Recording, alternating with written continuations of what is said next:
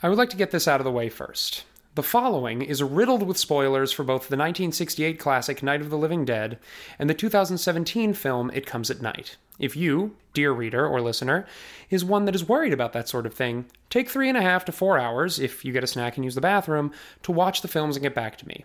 I'll wait. Okay, we good? Good. Those are cool, right? Now we can talk about them. Let's talk about horror movies for a second. They are often looked down upon for not being art, for throwing images of violence and immorality out into the zeitgeist, and for being, all in all, a frivolous genre of film.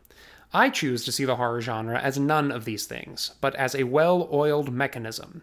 It is a mechanism that works with orchestrated tension that is in conversation with our deepest cultural anxieties. Consequently, horror films are very much of their time, and while they may tackle similar themes, they do so in vastly different ways that cater to their specific cultural moments. We will examine this phenomenon through two zombie films. The zombie movies are the original Night of the Living Dead and the much more recent It Comes at Night. Both tell a story of a crumbling world under siege from a plague, and both involve small, intimate settings that force strangers to interact with each other. Hashtag hell is other people. The mechanisms of horror that these films use in their attempts to scare the audience play upon the fears of their respective social climates. So much of horror is based upon what the audience does not see shapes in dark corners, movement on the periphery of shots, and quick cuts away from the monster are the genre's stock in trade. In Night of the Living Dead, George Romero don't play that game. This is a zombie movie, and zombies are what you're gonna get. The first time we see a zombie, we are at a gravesite in broad daylight. We see it walk into the frame almost casually. The film does not really try to draw attention to it as something to be feared. However, it is still frightening nonetheless. The mere sight of this thing is frightening. The unnatural way it walks, the way it holds its head, it's all deeply terrifying. As the movie goes on, the audience is never shown a zombie in any way that obscures what it is. It is the corpse of a person risen from the dead to feast upon the human flesh, and that is enough. There's one moment a bit later in this film that is a perfect metaphor for what the audience is going through. The character of Barbara serves as the audience surrogate for this film. She is our way in. She is the first character we meet, and the one that we follow into the house where most of the film takes place.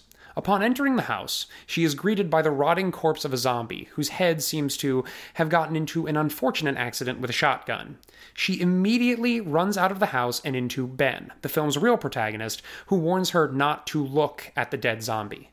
This is the source of fear. Ben warns her not to look at it, because the mere sight of this thing will strike fear into her heart. This is the same with the audience. The movie continues to show you the zombies in graphic detail and refuses to let up. So, how is this blatant parading of the threat in a horror film geared towards scaring the pants off viewers in 1968, the film's year of release? I argue that it has much to do with the news. With the advent of television, viewers were no longer able to simply hear or read about world news.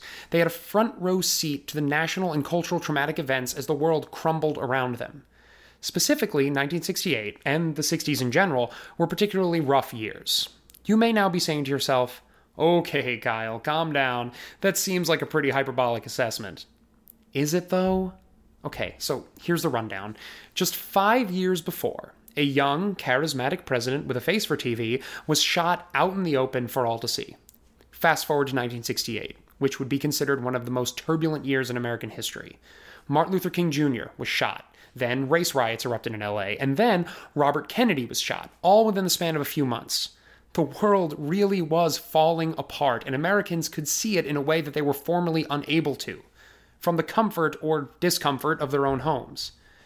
Night of the Living Dead presents its horror in this way. It shows the audience the horror in a highly visible way, just like the news from that era. The film even ends with a photo montage that resembles grainy news footage. The horror of Night of the Living Dead is inextricably tied to the informational climate of 1968. This brings us to another zombie movie that came out a few weeks ago It Comes at Night. What is especially unique about this zombie film is that there is arguably not a single zombie in the whole affair. It has all the trappings of a zombie film. It has the individual groups of survivalists living in their respective enclaves, the husk of what was once a society, and a plague that is going around decimating the human population. However, we never see a zombie at all. Like, ever.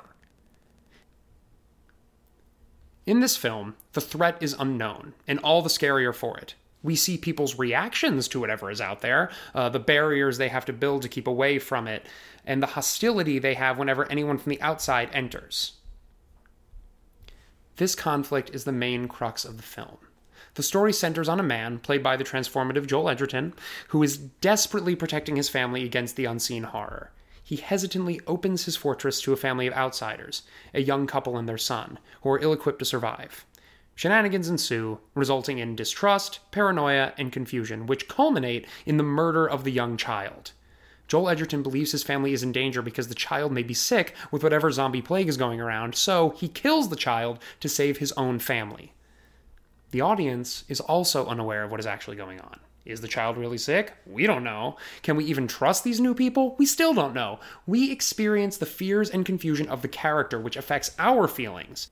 The bedrock of the fear that It Comes at Night plays upon is based upon the lack of information from the audience perspective.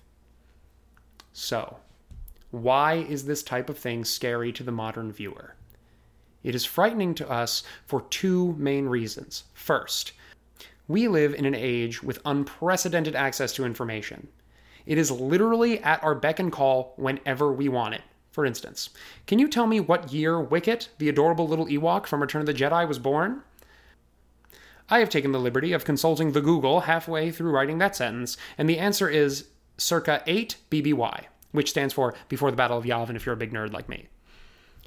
The point is that any information that one could possibly want, no matter how stupid or useless, is out there for the taking.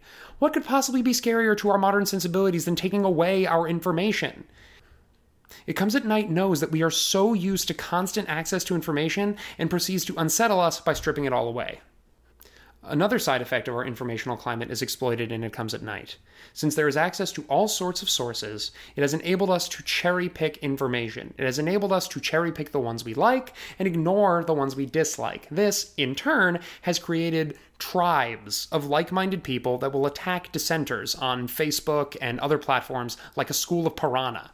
Any dissenters are written off as fake news or barraged with a multitude of unintelligent ad hominem and strawman arguments. People today stick to their tribe, just like in It Comes at Night. We, like Joel Edgerton and his family, live in a very divided society, so we recognize the distrust of the outsider in ourselves. It Comes at Night presents the fatal consequences of such a world. Horror works on its audience through a time specific mechanism of fear that uses our collective cultural anxieties to frighten us. Night of the Living Dead and It Comes at Night are both zombie films, with some of the same tropes but vastly different and time sensitive ways of scaring their audience.